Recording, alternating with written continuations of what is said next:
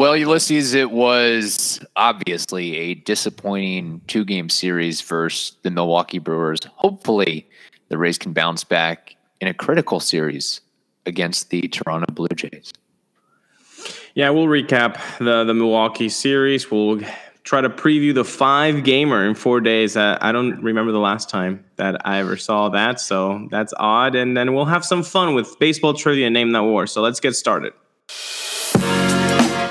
You are Locked On Rays, your daily Tampa Bay Rays podcast, part of the Locked On Podcast Network, your team every day.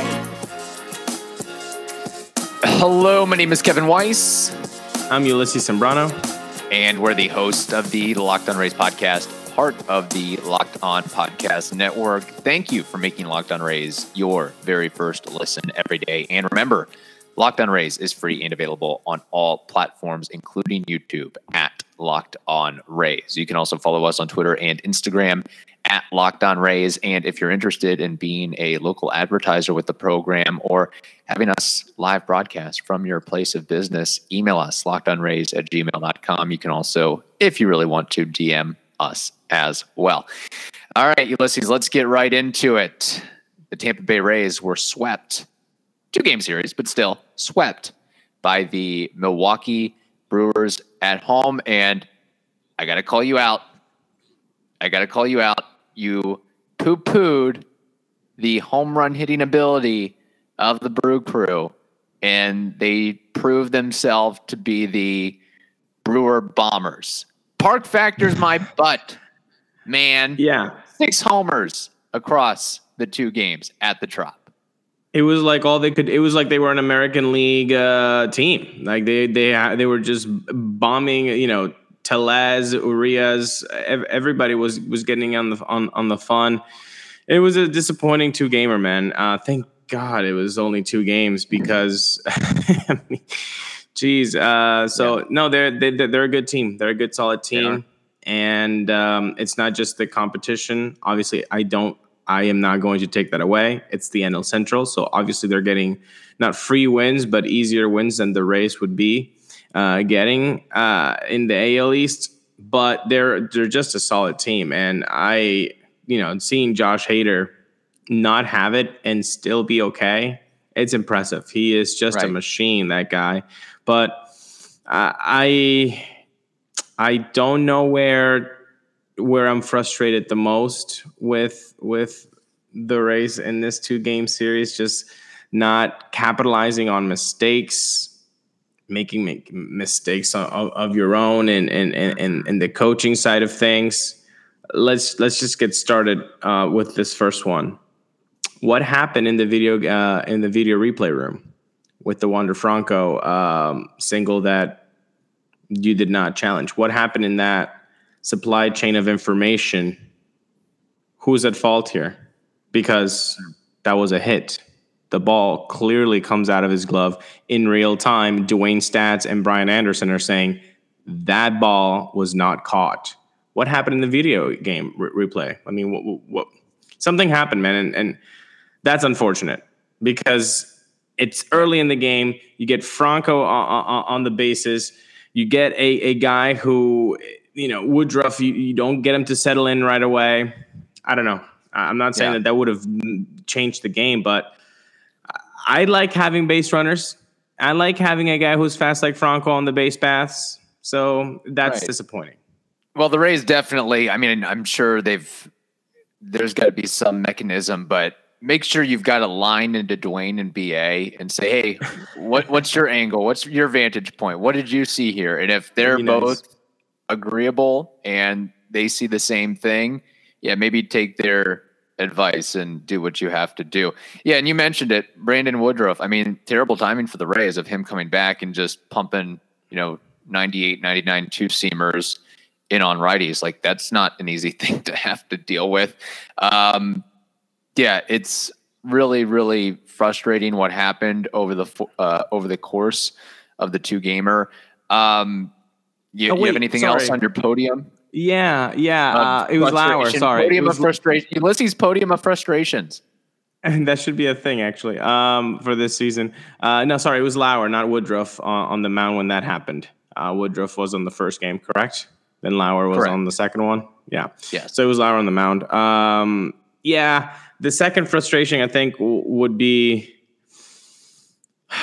I was okay with the Whistler move, just not putting sliders down the middle served on a meatball platter. I guess that's what I'm not down for. And then, you know, getting hit back to back. Like, what was it? Home run, double, home run, something like that. So that was disappointing. We can ask Andrew McCutchen and Urias, you know, about that. So Baz was at 95 pitches when he was removed. Yeah. And you had to remove him. Like, 95 pitches, you're not going to burn the kid out. I'm okay with that move. And I'm okay with Whistler, who's been mostly okay in this season. But yeah, it's also kind of, I don't know, man. When you're a one-trick pony sort of guy, like, everybody knows you're hitting a slider. Right. You're pitching a slider. Like, it's...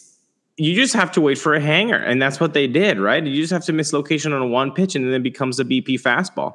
So 100%, 100%. And you're going up against Andrew McCutchen, who has been around the block a little bit, and Urias, you talk about a guy that's really come into his own after making his debut as a 20-year-old 5 years ago, and, you know, he didn't have any power. Now he's fostered that power. He hit 23 home runs last season, and we saw what he did over the course of this two-gamer. That, hey, give a guy some time, and yeah, he'll find his power stroke.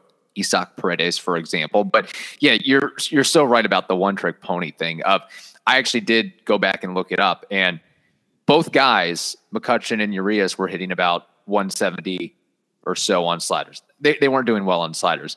But again, that doesn't take into account that who is on the mound is a guy that, you know, is 90% of the time he's throwing slider, and just, if it's up, let it fly a little bit. And that's what happened. Yeah. And I know, you don't want to burn Shane Baz out. And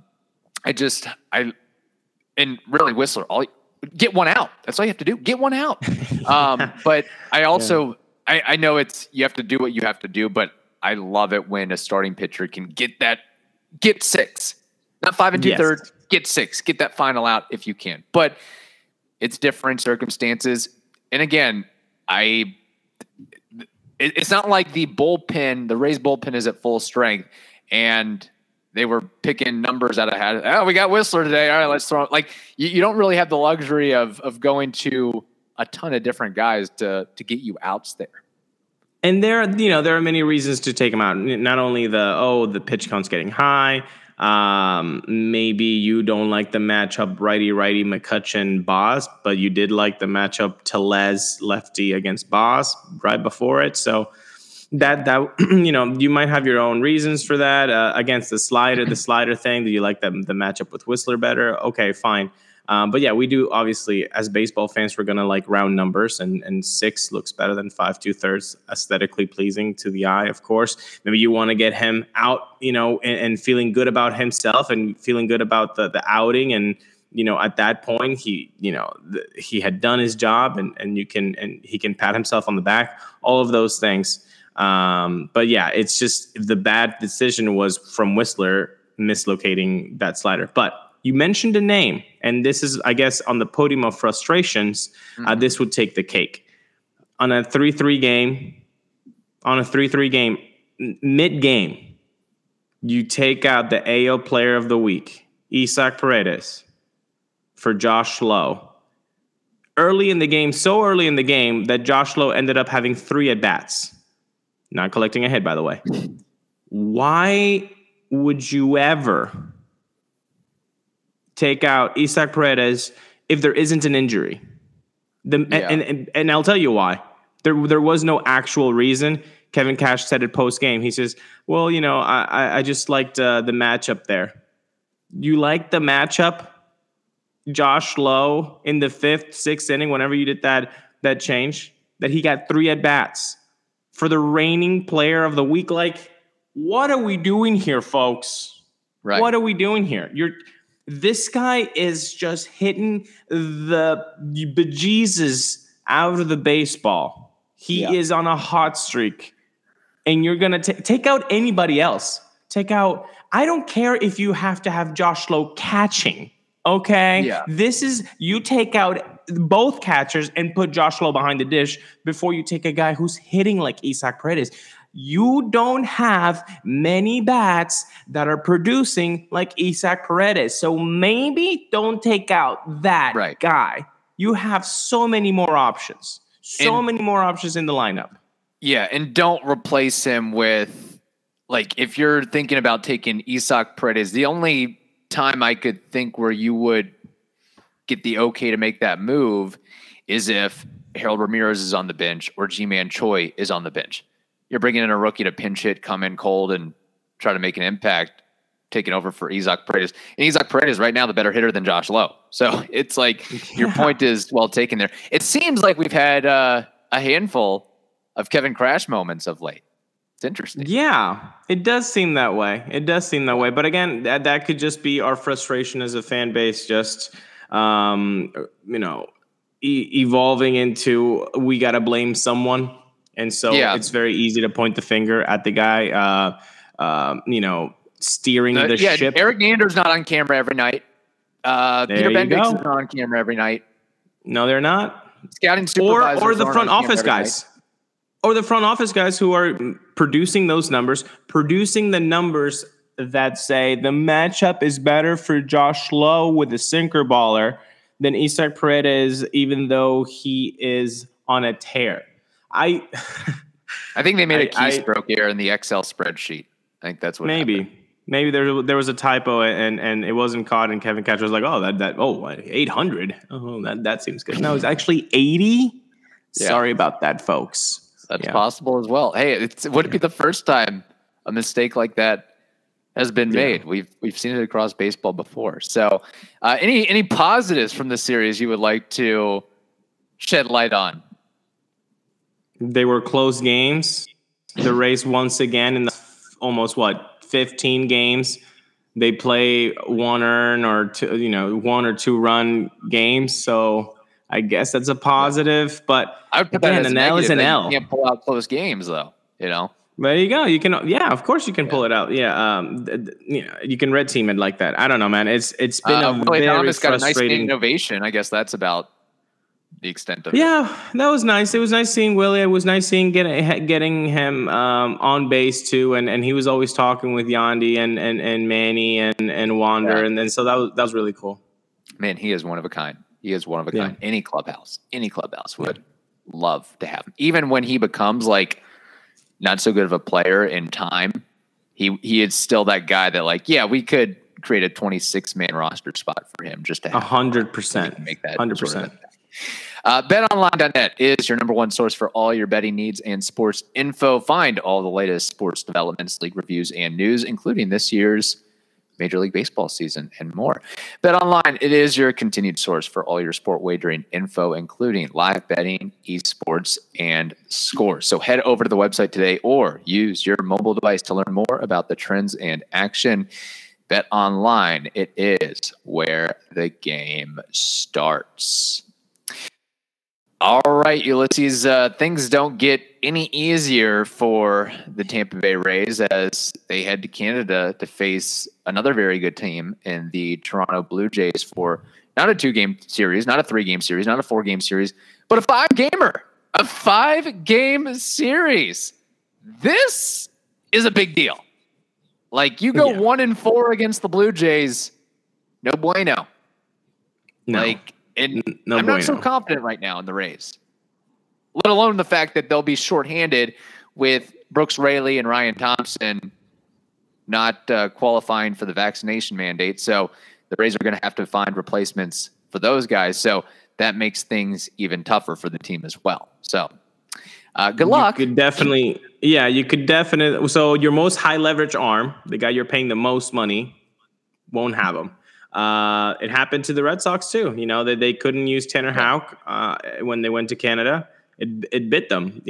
So. Yeah. And by the way, I'm not making this a political statement. I'm just stating facts that they will not be on the trip. I'm not having the conversation about if you should get vaccinated. I'm vaccinated personally, so I just want to shed light on the fact that the Rays are going to be without two relievers. Like, you might as well add them to the injured list for the next 5 games. Like, that's what it is, basically. I hate how this is how we have to do the preamble before we actually get into the talk, because, you know, it's kind of like when you're talking, oh, well, Vidal Brujan is really struggling, and people are like, oh, you don't think Vidal Brujan's going to be a thing? It's like, I'm just stating the stats. I'm just stating a fact. We're going to be missing Brooks Raley. He is the high leverage guy. If you don't tell me he's the high leverage guy, then look at his salary, because you don't pay that much for a reliever and years on the contract if you don't think that he's the high leverage arm. Yeah. So that's why they squeezed the juice out of him on that last Milwaukee game. That's why they did that, because he wasn't going to be pitching for the rest of the weekend. Who also pitched after not pitching for 7 days? Ryan Thompson. So when I saw those two things, I was like, okay, these are very high likely candidates that are not going to be singing "Oh Canada" in a couple of days. So, and I'll tell you what, if Brandon Lau was healthy, he would not be making this trip. I'm pretty. Do we know that for a fact? Sure of that. Yeah. Okay. I mean, he has. I don't know that 100% for a fact, but some of his comments regarding the COVID-19 vaccination would indicate to me that he would not be making this trip. I didn't know that. I'll just leave it at that. And I respect their decision, well, but again, the Rays aren't helping themselves right now. It just no, is you're not. No, you're not. And that's just the competitive advantage that the Blue Jays have on every team that goes to play at Rogers Center this year. They all, as a team, said, we're going to do this. We're all united. We're going to get vaccinated. And that's their competitive advantage. Now, every team that goes there is going to missing a couple of guys, at least. And the Rays are now missing their best high leverage guy. This is like the Blue Jays makeup for having to play at 3 different ballparks over the last couple of years, going from Dunedin to Buffalo to Toronto. It's like, okay, we got to get one back. We got to pull one over on the rest of baseball, because we really got screwed the last couple of seasons, and this is their chance to do it. And beyond that additional home field advantage, the Blue Jays, as we expected, are a pretty solid team at 42-33 right now. They very well could finish second in the division, third in the division. Regardless, I think, you know, unless they totally fall off the rails, which I'm not expecting, that they're going to be in the playoffs. Yeah. And they're doing so, you know, well, and they're doing so well because, again, look at the standings, that they're above the Rays, guys. Alek Manoah, thankfully, might not be pitching. I don't think he's slated to pitch this series. In a 5-game series, I thought everybody would pitch. Well, thank God it's not in 5 days, you know? So hopefully we get to miss out on Alek Manoah. He just pitched in that Red Sox series. So, but we'll see. At least 2 starters are on that, predetermined probable pitchers list for the Toronto Blue Jays. And that's Yusei Kikuchi and Barrios. And they are not having the greatest of seasons. You look at Kikuchi's numbers. He's 2-4 with a 5.08 ERA, but it's been miserable for him. Like almost a 51% hard hit rate, not good. 13.5 walk rate, not good. He's in the 10th percentile in chase rate. Nobody be chasing on Kikuchi's offerings. And last but not least, that slider getting hit super, super hard. It has a 591 slug. So you want to do some damage, maybe wait on for that slider. You know what's interesting? So the Blue Jays pitching staff, they are 19th in team ERA, 4.02, 17th in WHIP, 1.26 across all of baseball. You look at their rotation, and I guess I'm including Ryu in this, who is injured last I checked. Manoah, Gosman, Barrios, Stripling, if you want to call him a starter, Kikuchi, Ryu. Their starting rotation, basically, their salaries equal the payroll of the Rays this season. Like, you add up what Barrios is making, what Gosman is making, what Ryu is making, what Kikuchi is making, what Stripling is making. It combines to about like $70 million. What's the Rays payroll? $75 million. It's kind of crazy. Yeah. Right. Yeah. No. And we came out in the preseason, outlook for this year, saying that rotation was going to be nasty. So, Kikuchi and Barrios are not having great seasons. You heard me talk about Kikuchi. Let me tell you about Barrios too, because it's not pretty, Kevin. It's really not. 5.86 ERA. So that's worse than Kikuchi. 48% hard hit rate.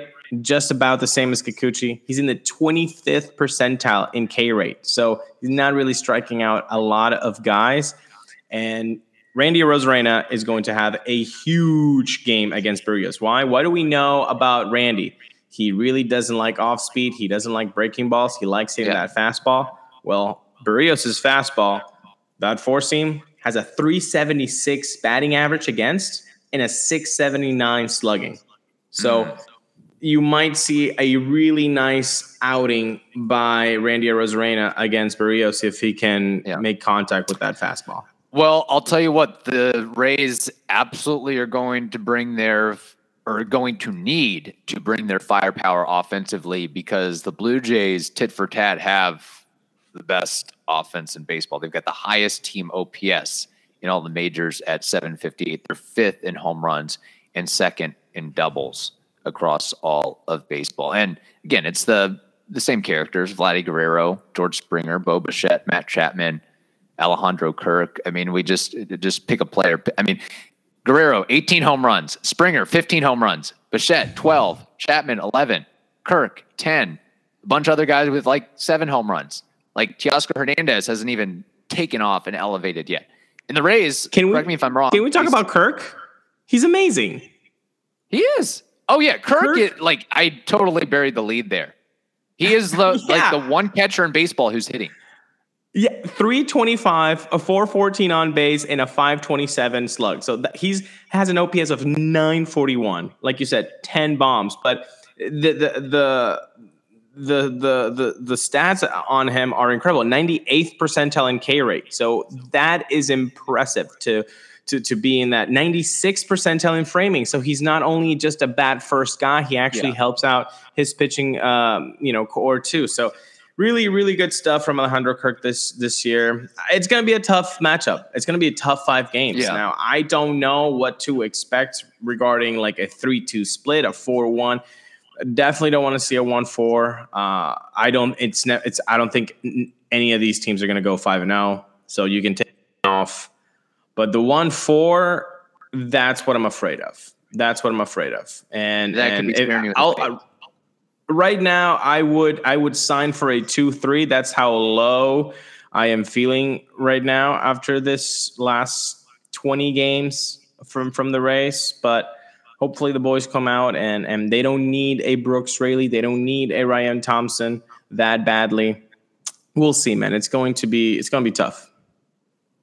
If the Rays got swept in this 5-game series, is there I haven't looked the numbers up. Could they fall below the Orioles in the standings? It could be close. I mean, depending on what happens. Right now, they have a 6.5 lead on Baltimore. So if Baltimore goes on a little run, I don't know who Baltimore plays this weekend. They play the Mariners, right? No, they just finished that series against the Mariners. Let me check Friday. The Orioles are going to be playing the Twins. So it might be unlikely. But, I mean, they literally just won a 4-game series against the White Sox. The Orioles did 3-1. They won 3 games out of 4. So you never know what can happen. Hopefully not, man. You never know what's going to happen. Yeah, we've seen that. For the optimists, race fans who – I think that they're like now way more than optimists. They're just like not living in the reality that we are living in. They're just like, 100% playoff. Like, guys, if this happens and we fall below Baltimore in the standings, like, wake up with us. Wake up. I think it's so funny that like we just assume that the Rays are going to make playoffs this season, which again, it's still very well within the possibility, but it seemed like last year the Rays would lose 2 games in a row and people would freak. Right? Am I missing something? I don't know. I think that sector of fandom has gotten louder. The way everything is fine. Don't you worry. Yeah. Nothing bad is happening. Like it's like that little dog in that burning room and saying, "This is fine." Yeah. That's kind of like what's happening with a part of race fandom. And I just want to say, look around. Look at the standings, man. And I'm not a standings guy in June or July. I look at standings after August. After the calendar hits August, then I care about the standings. I don't care about the standings right now. But boy, when you're smelling Baltimore and you have forgotten about what pinstripes look like, maybe time to look around.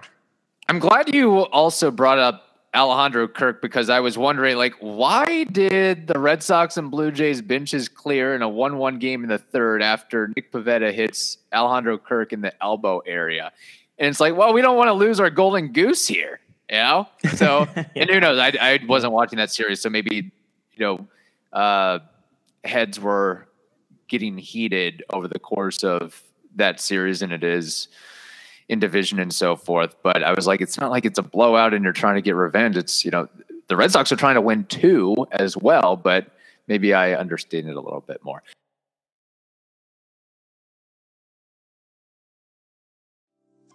Let's have some fun. Friday episode. Baseball trivia, name that war. Ulysses, I think you are going to like my trivia question for you. It somewhat ties into the terrific run that Isaac Paredes has had as of late. Paredes, he hit 3 home runs in a game, but 4 home runs across 4 at-bats over 2 games, correct? Yes. Okay.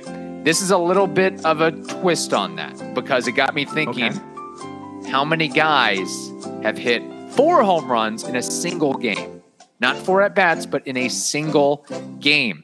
And the list in baseball history is pretty short. There are currently 18 players in Major League Baseball history who have hit 4 homers in a single game. I need you to name 3 of those players all time, and you get 3 strikes. I think I remember this name, so I'm just going to throw it. Josh Hamilton. Josh Hamilton is correct. He did it on May 8th, 2012. Nice. Let me pat myself on the back for that one. Former Devil Ray. Or Devil Ray draft. What could have been? Imagine Josh Hamilton with that team plus Bobby Abreu never being traded to the Phillies. Oh my God, what could have been? Oh. All right. Tears. Buster Posey drafted. Let's not go there yet. Fans. Yeah. Okay. Josh Hamilton. Okay. 4 home runs in one game. It seems silly that this guy would have never done it, but I'm going to say Barry Bonds. Strike 1. It's never the likely names, is it? Yeah. No. All right. I am going to go with this one. Sammy Sosa.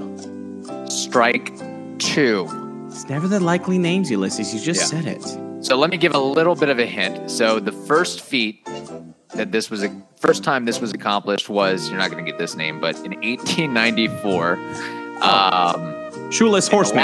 The last time this happened was in 2017. And there were quite a few guys that did it between 2002 to 2017, give or take.